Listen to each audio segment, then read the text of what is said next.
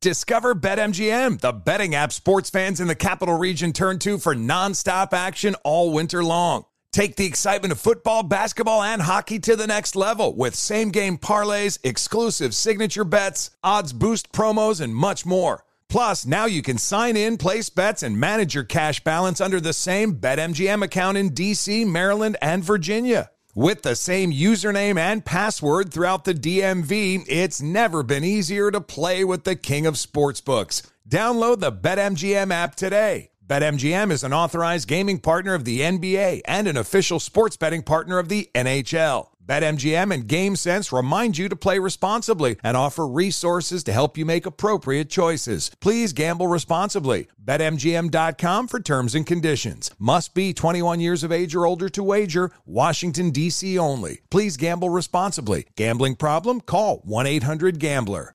An epic matchup between your two favorite teams, and you're at the game getting the most from what it means to be here with American Express. You breeze through the card member entrance Stop by the lounge. Now it's almost tip off, and everyone's already on their feet. This is gonna be good. That's the powerful backing of American Express. See how to elevate your live sports experience at americanexpress.com slash with Amex. Eligible American Express card required. Benefits vary by card and by venue. Terms apply. Welcome to This League Uncut. In the world of 24-hour NBA news, this news you lose.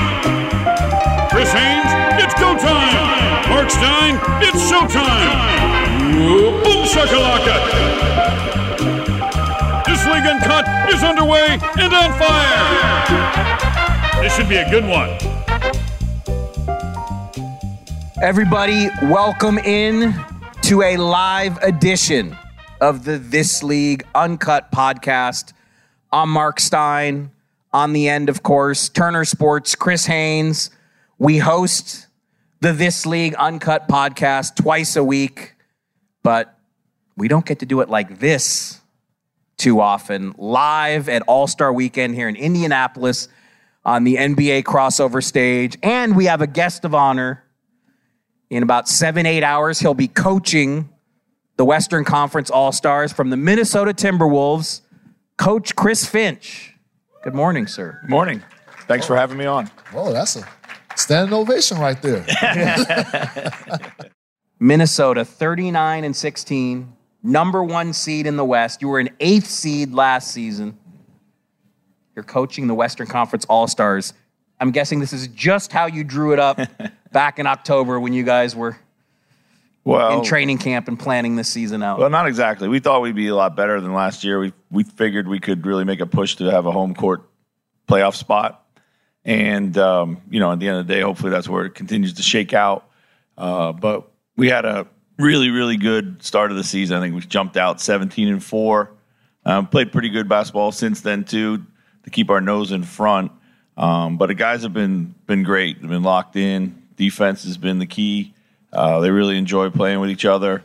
Um, we've got good depth, great flexibility. You know, a lot. We have been relatively healthy. You know, where last year we we were not. Um, so all the things point in the right direction, and and then most importantly, you know, when you make the type of deal we made last year to bring in Rudy, like these things just take time. They just do. I mean, it's just said it time and again. You know, LeBron goes to Miami, takes them a, a year, you know, to figure it out. Um, there's a lot of things that you got to learn about each other. A lot of roles have to adjust, and our guys have done that, and we've seen that kind of coming slowly and then like anything else, it kind of all comes together at one time. When and where in your career was the last time you coached an All Star game? Um, I G League coached the G League All Star team my first year. I think that would have been 2010, maybe. Uh, it was in Dallas. Remember they had the snowstorm. Um, and by the way, the G League All Star game might be the best game here all weekend because they all play yeah. because they're all being scouted by the front offices who are mm-hmm. who stop by and it might be the most competitive game uh, of the entire weekend. Now we only had one day of snow here in Indianapolis, but Dallas was nonstop snow and hard hard for people to get to. Yeah, I kind of messed up the uh, the whole weekend. I, after the I, well, I coached in the game, but I don't think I left the hotel bar the rest of the weekend. So now we're having a good time here in Indianapolis. This is not quite the worst All Star weekend for me was Toronto 2000. What year was that, Stein? 16, 2016. 2016. What, what, what did the temperature get? I don't know what the number was, but it was way colder yeah, than this. Yeah, it, it, we, we didn't step outside not once. Finch, I have to hit you with the hard hitting question right now. Look, I just want to say, I, I was at that All Star game too. Worked uh, on behalf of the NBA with Basketball Without Borders, and I can remember the lake freezing. You could see the lake. Yeah. freezing like in hundred yard segments, almost in front of our eyes. Usually All Star Weekend myself, I like to hit up all the shoe events, all the parties, and uh, what else? You know, just all the brunches that's going on. Didn't hit not one of them up that, that weekend. It, it was that serious. But Yeah, Finch, you're not getting it out of this question. All right. Hard hitting question right here. With LeBron James not showing up to practice yesterday, are you bringing him off the bench tonight? Uh, heck no. I'm, try- I'm trying to keep my job. So yeah. I was, I was, we were talking a little bit before before we start recording. Like, I would think for most coaches, like once you get that NBA head coaching job, that you know on the bucket list is to you know coach an All Star game at one point because that means your team is having success and has the best record leading up to the All Star break. But I would imagine like after you get one, as you've seen with the commitments you you probably have, after you get one, you probably want you know your All Star break to yourself after that. Like, what's what's been the experience like for you? It's been a great experience. I mean, it's um, a lot of really kind of cool individual experiences come up, and just being able to bring you know friends, family, you know close ones into the event, and they they all get a special experience too. It's and then there's a lot of waiting in between. You know, the next the next things that happen. Um, but it it I've enjoyed the downtime. You know, I took a nap yesterday. I never do that. Mm. man, I don't Slept in that- for a while today. I, don't never do that that. Uh, the mental break is from the grind of the season is just as important as the physical. You know, a lot of people would like to get get away, go to the beach, go wherever they go. You know, I think we get in trouble in these if we take these things for granted. You know, and I think we get in trouble um, if we you know if we don't really try to enjoy them. So yeah, next year we're assured that we can't be here, um, regardless. But you know, as long the, the great thing about being here is it means your team's playing really, really well, and that's most important. No doubt. You made a bit of a Twitter splash yesterday with your reaction to Anthony Edwards' lefty threes in practice.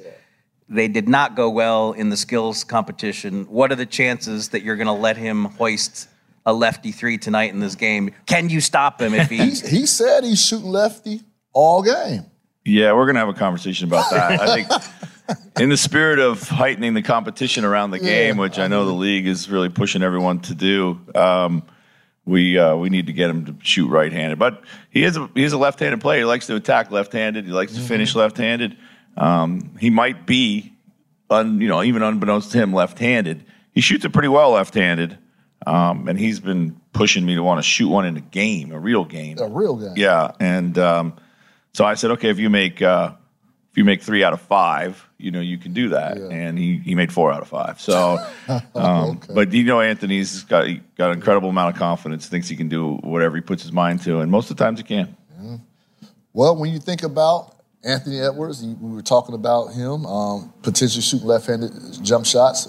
Let's talk about the the competition level of the All Star game. Like, do you feel as an obligation um, to to get the guys to play harder? What what has been the message for you with the team going into this game? Yeah, I do feel an obligation that we we put on the um, mo- the most competitive show we can. Um, I know the league is is really uh, pushing the players, and uh, you know we had a, a meeting um, with the league a week or so ago where they went through some of the points of emphasis of the weekend, and that was certainly one is like kind of bringing the competition back. I think one of the reasons they went back to East West is that hopefully it would infuse some natural rivalry between the game uh, within the game between the players. Um, but at the end of the day, it's going to come down to the players' willingness to do it. Traditionally, when we were growing up, you know, these games would kind of grow into a competitive, uh, you know, competition. Fourth quarters would probably be, you know, more like a regular NBA game. So, yeah, I think there's a little bit of anxiety about how, how this is going to go tonight. I think if, if people will be honest with themselves, but um, I'm I'm hopeful that the guys, you know, bring it and compete. what realistically, as a coach, can you say to these guys in terms of defense? What kind of defensive messaging will there be pregame or during a timeout? What do you think you can really I mean, Tell 'em. I mean, you just you're gonna you can tell them to try to play some defense. You know, That's, I mean, it's we're not going to be scheme based. You know, we're not going to be out there with any kind of great philosophy. It just comes down to the level of individual competitiveness. You know, you don't want it to get to the point where it's you, it, it's too cool to play defense. You know, where everything's too cool. You don't want try, people would feel like it's you know it's not cool to try hard.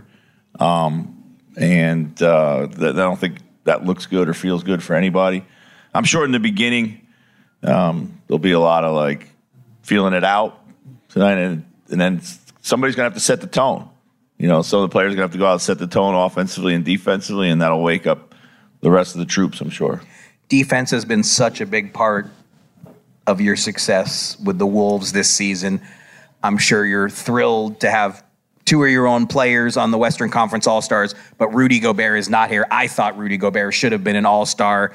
How hard do you think he's taking it that he did not get selected? Because you guys have the number one D in the league, top ranked defense, and he's obviously a huge part. Yeah, we we thought he was uh, deserving of an All Star um, nomination for sure.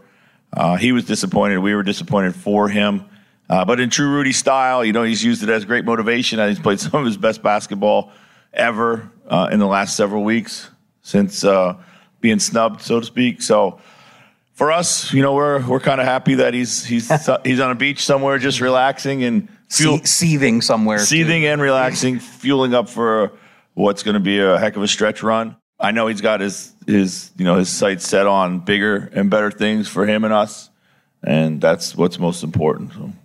Coach, I've heard in other years prior, I don't know if it's happened to you, but I, I'll ask. But there have been times where other coaches, where they have their players participate in All Star games, they'll actually contact the coach that's coaching that game and tell them, "Hey, don't play my guy too big yeah. Like leave him alone." Has any coaches contacted you about playing time? That has not happened to okay. us, you know. But the players have been pretty, you know, pretty open and about what they want to do. You know, we, we kind of checked in. Where, how, you know, how are you feeling? What, you know, what's your body like? Where are you at? Mm-hmm.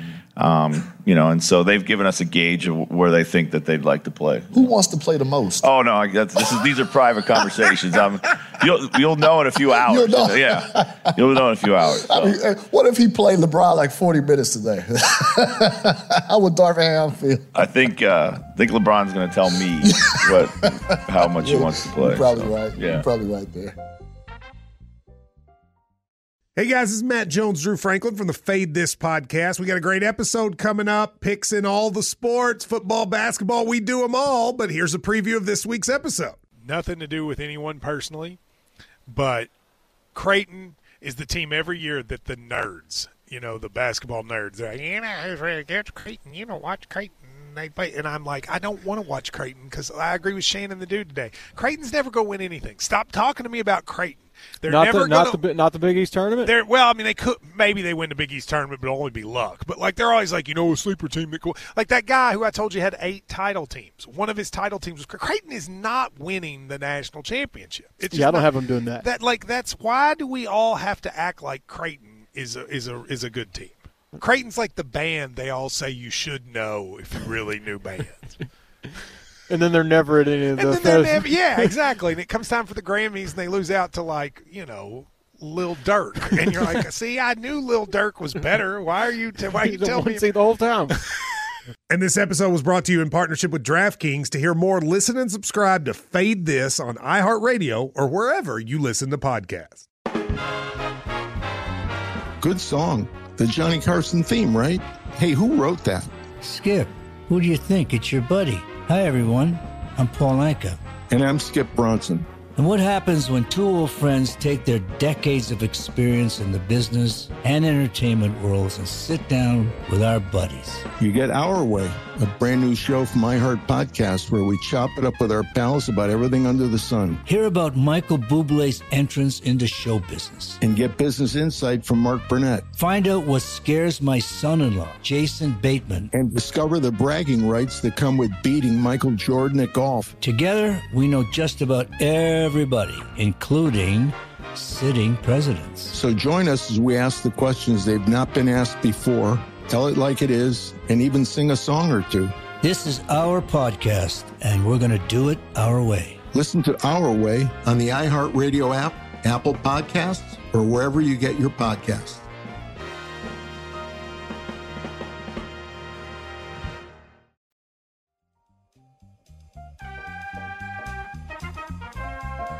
I'd like to go back many, many years because I was fortunate to meet you. I think it's it's it's almost 25 years ago now. You were coaching the Sheffield Sharks in England after playing for the Sheffield Sharks. Nick Nurse was coaching the Manchester Giants.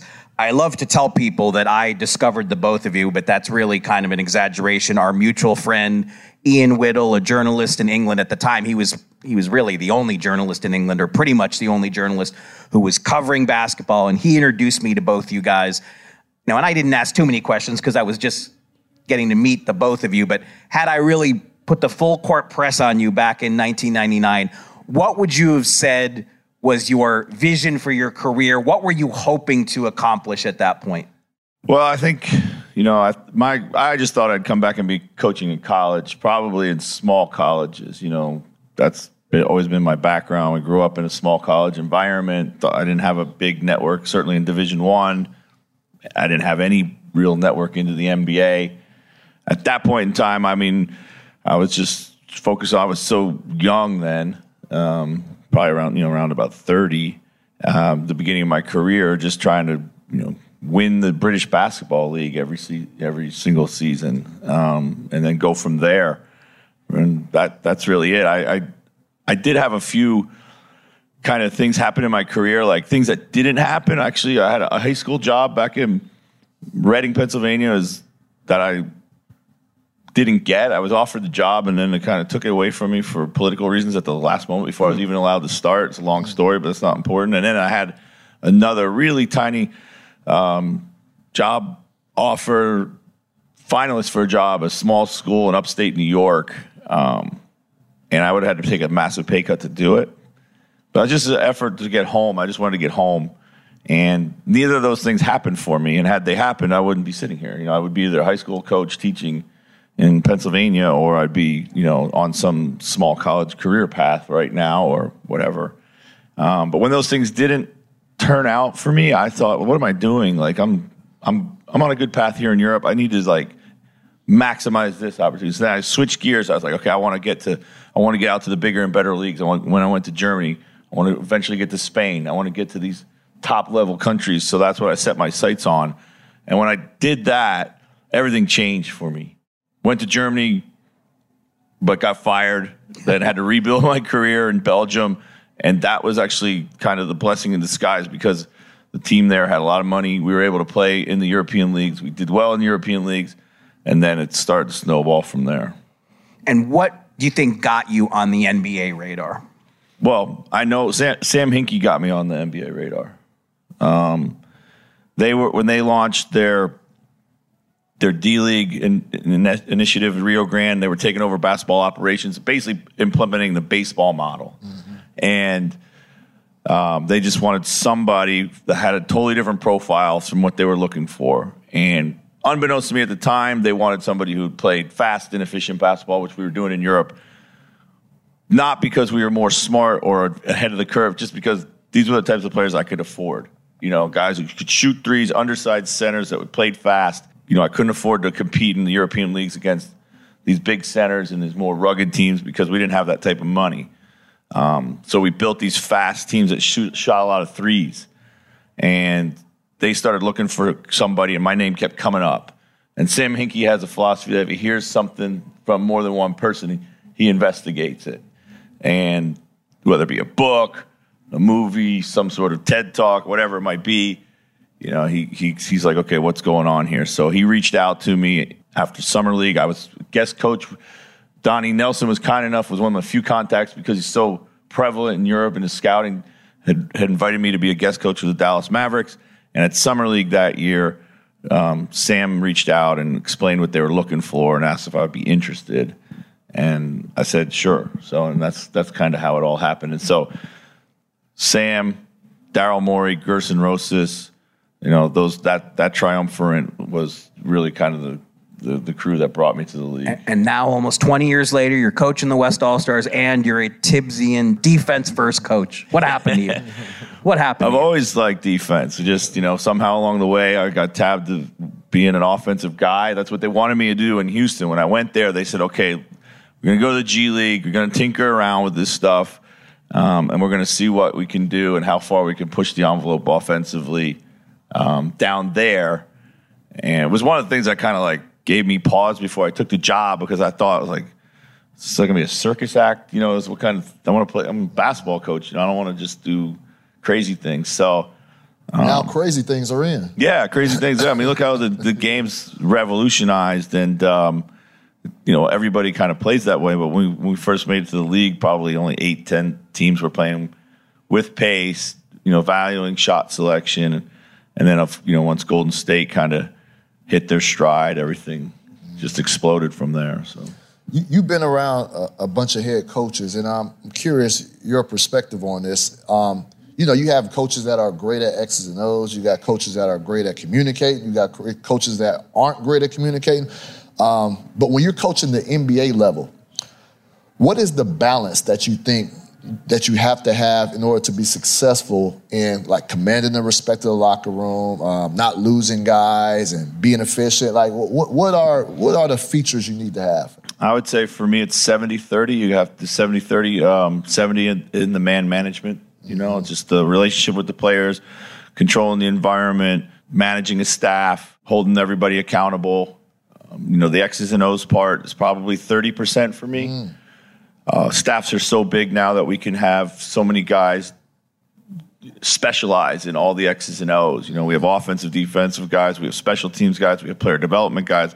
I have a staff broken down into transition coach, a pick and roll coach, wow. almost like football yeah, model, right? Teams and all, yeah. And I like that because it gives those guys like overview, accountability, ownership over something, empowers them in that space. Then it's easy for me to hold them accountable. Hey, you're supposed to be in charge of this. We're not good enough at that. And then I just can kind of like check in with the players and make sure that the mood is right and, you know, manage the roster and deal with the front office and all that stuff. And and then when come meeting time, we sit down and we all we all lay it out on the table. And of course, it's my job to make the final decisions.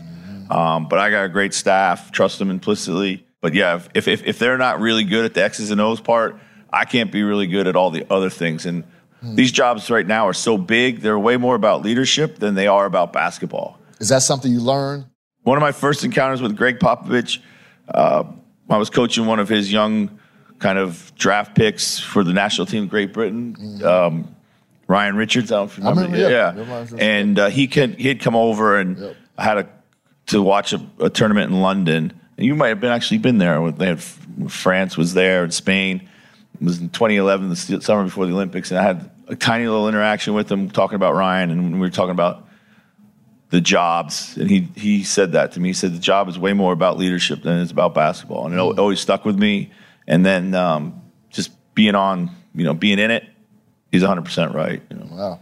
I'm glad you brought up the Olympics because just what was that like? Obviously, you were an American. Nick Nurse was on your staff. You guys are Americans, but you had been in England for so long to coach Great Britain in the Olympics in London. Luol Deng, just what are your thoughts when you just think back on that whole experience? Well, it's not too dissimilar to this weekend, this experience. You know, I would never in my wildest dreams thought it would happen. Um, you know, with our history, Nick and I, our history of the England is huge affinity for basketball there, and obviously, you know, our most formative years were there. We feel kind of almost like citizens you know, it's such a special place to know in our heart for the country and the people in the basketball game there. But it was one again surreal experience after another. I mean, met the prime minister, met the queen.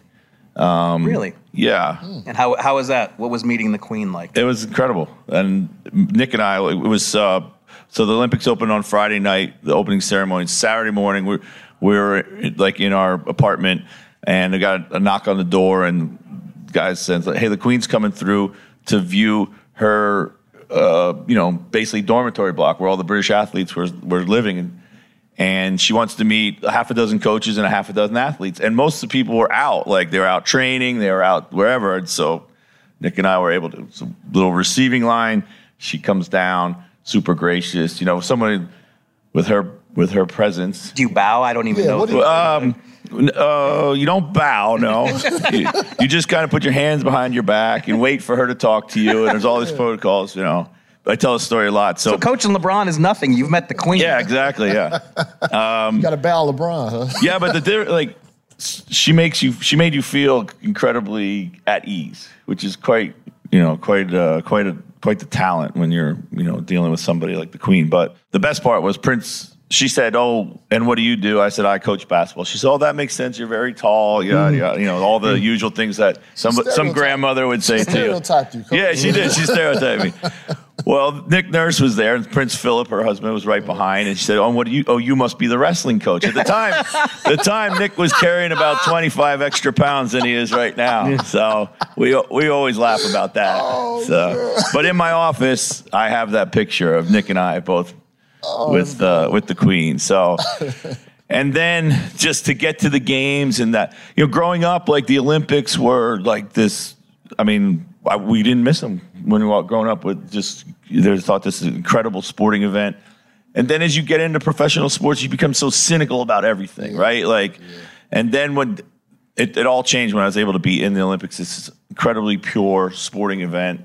Um, and we know it's not pure, but as athletes in the village, it was an incredible, uh, incredible time. So, um, and then to be able to step out on the floor and what it meant to those players to hear the, you know, God Save the Queen before the games in the arenas, you know, playing basketball, which is not a marquee sport in England, but it had become a pretty big event, team event in the run up to the Olympics. So Yeah, especially because the Olympic field, it's only 12 teams. It's so much smaller than the World Cup. So huge. yeah, so it's just again, I can't, um, you know, I'm just lucky when I think about my career, just things that have happened to me. So. Coach, I want to get a get a question from the audience real Sure. quick, and I, I see a young lady right here been raising her hand all night. What, come, young lady, come come here, please. What what is your name?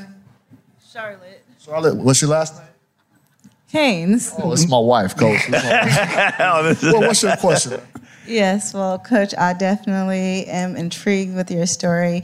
And um, I just feel like you, what you've gone through is inspirational and um, required a lot of endurance. And I want to know how you really use your your life lessons to, you know, uh, help your not only the players but your staff because it is about leadership and Yeah. you've had doors open and doors close and you know with players they're you know they could be traded they could you know get hurt or staff they're not getting opportunities that they think that they deserve or they would be next in line how do you use your life lessons to like lead them and guide them Great question. Thank you. Um, couple things. First of all, uh, you know, I I consider myself kind of an NBA outsider. I just, you know, my I think what my path has taught is a lot of humility. I I loved everywhere I was at. I mean, I really did.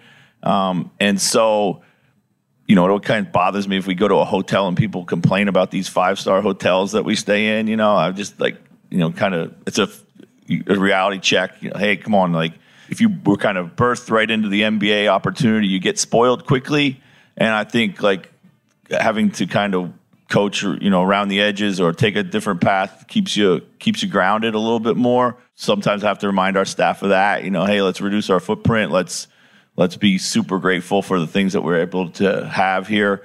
Um, and then the other thing is, it's like you just got to put the work in, and it take it takes time. Like you know, everybody wants it so fast. You know, whether it's players or coaches, everybody wants it so fast, and that comes from a good place. It really does, and and um, but sometimes you know it just doesn't come. And if it doesn't come where you're at, this is what I've learned. Like you keep trying, you keep trying, you keep trying it's probably not going to come there. And then you, it's not until you leave that environment you really realize maybe it was dysfunctional, maybe it wasn't for me, and you always land like we live, we work in a volatile environment, and getting fired or or moving on is just part of it. But I've always landed in a better place, but I couldn't see it until I got there, and um, and when you get there, you get the chance to kind of like reinvent yourself or go back to what you do best and and then a whole nother people whole nother you know group of people get can then appreciate working with you and you with them so um, those are some of the things i think a person that embodies that on my team is Nickeil Alexander Walker.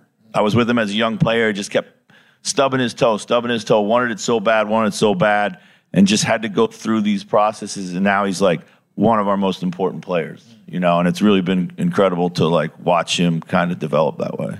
I'm glad you brought it back to the Timberwolves because our boss, Scott Shapiro, who I want to thank for helping us make this For show sure. happen, he is a Minnesota native, massive Timberwolves Yes, fan, is. and he's going to be playing this on loop in his car driving to work probably all week till you guys play another game. Our So producer Tim as well. our producer Tim, who's working on this fan. show, another Minneapolis. Well, we appreciate the sport. You know, one thing that's been great about um, our current success is we see a ton of Timberwolves fans in visiting arenas right now, and that's pretty cool. That's dope. Discover BetMGM, the betting app sports fans in the capital region turn to for nonstop action all winter long. Take the excitement of football, basketball, and hockey to the next level with same game parlays, exclusive signature bets, odds boost promos, and much more. Plus, now you can sign in, place bets, and manage your cash balance under the same BetMGM account in DC, Maryland, and Virginia. With the same username and password throughout the DMV, it's never been easier to play with the king of sportsbooks. Download the BetMGM app today. BetMGM is an authorized gaming partner of the NBA and an official sports betting partner of the NHL. BetMGM and GameSense remind you to play responsibly and offer resources to help you make appropriate choices. Please gamble responsibly. BetMGM.com for terms and conditions. Must be 21 years of age or older to wager. Washington, D.C. only. Please gamble responsibly. Gambling problem? Call 1 800 Gambler. Good song. The Johnny Carson theme, right? Hey, who wrote that? Skip, who do you think? It's your buddy. Hi, everyone. I'm Paul Anka. And I'm Skip Bronson. And what happens when two old friends take their decades of experience in the business and entertainment worlds and sit down with our buddies? You get Our Way, a brand new show from iHeart Podcast where we chop it up with our pals about everything under the sun Hear about Michael Bublé's entrance into show business. and get business insight from Mark Burnett Find out what scares my son in law, Jason Bateman. and discover the bragging rights that come with beating Michael Jordan at golf. Together, we know just about everybody, including sitting presidents. So join us as we ask the questions they've not been asked before, tell it like it is, and even sing a song or two. This is our podcast, and we're going to do it our way. Listen to Our Way on the iHeartRadio app, Apple Podcasts, or wherever you get your podcasts.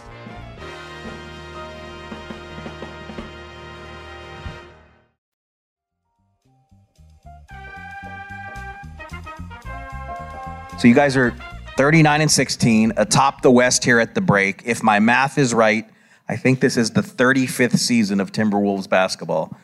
But this is a franchise that has not won a playoff series for 20 years, and that run to the West Finals in 04, it's the only two playoff series that the franchise has ever won. So how much, as a staff, your team, how much do you guys feel that weight of expectation? Because obviously, in the regular season, you're building up to, to this playoff run now.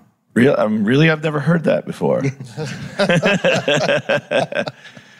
like most things that you know have happened previously to us arriving in Minnesota, we don't pay a ton of attention to it. Um, the history's there, but it doesn't really relate to us. Um, we're trying to forge our own path. We believe what we're doing is real and repeatable. You know, we got some guys that I know are super hungry. They don't care about individual accolades right now. Um, they're focused on one thing, and that is pushing this team through the playoffs as far as they can go.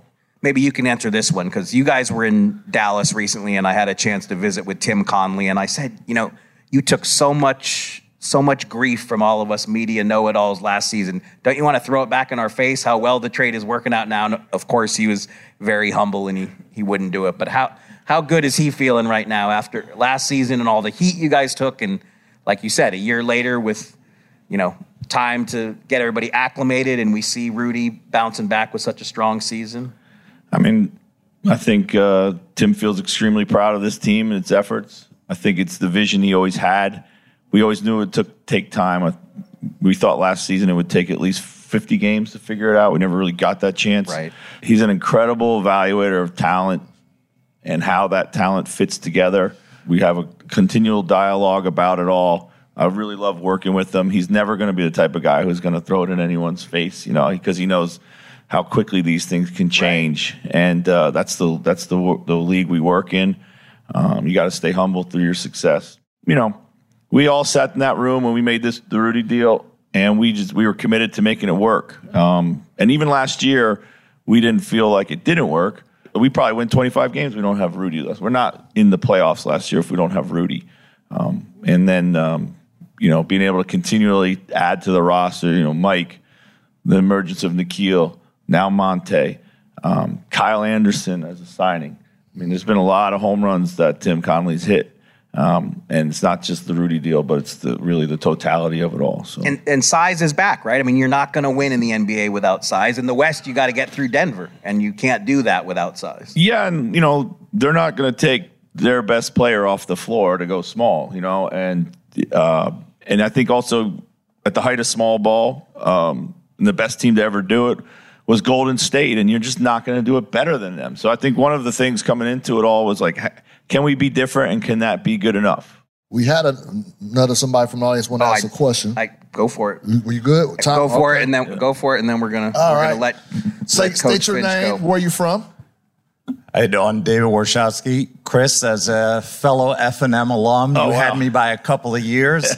uh, one not so serious question. Uh, when we used to play pickup ball, you used to make me look the fool by busting me with threes from the outside.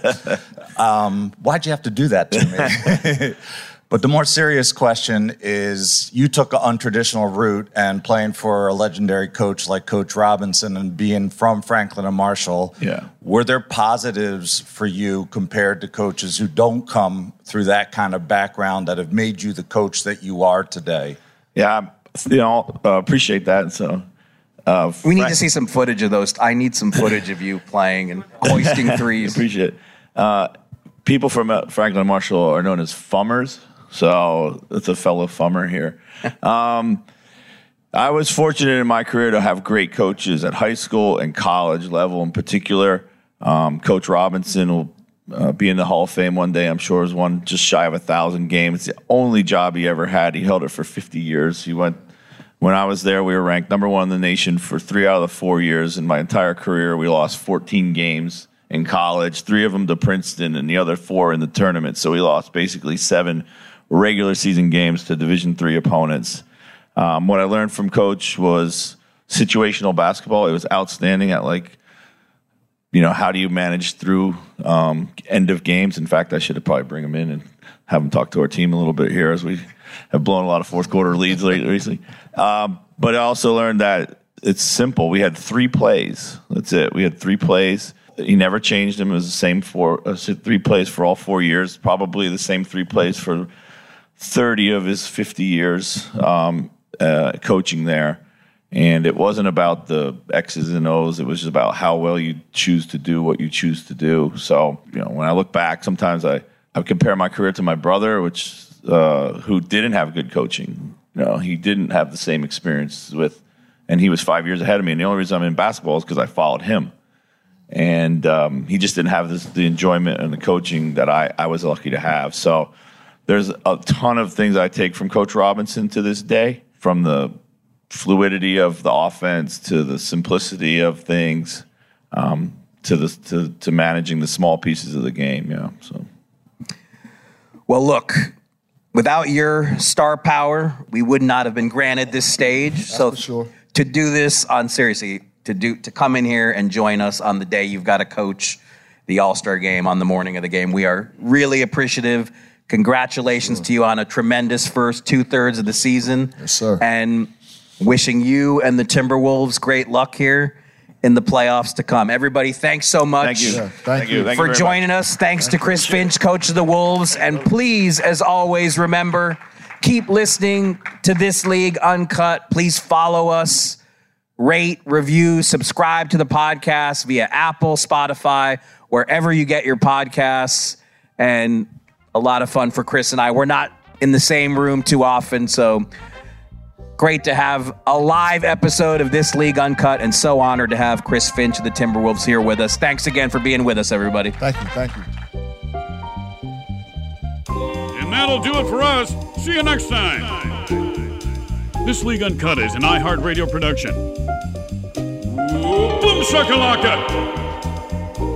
Chris Haynes and Marc Stein.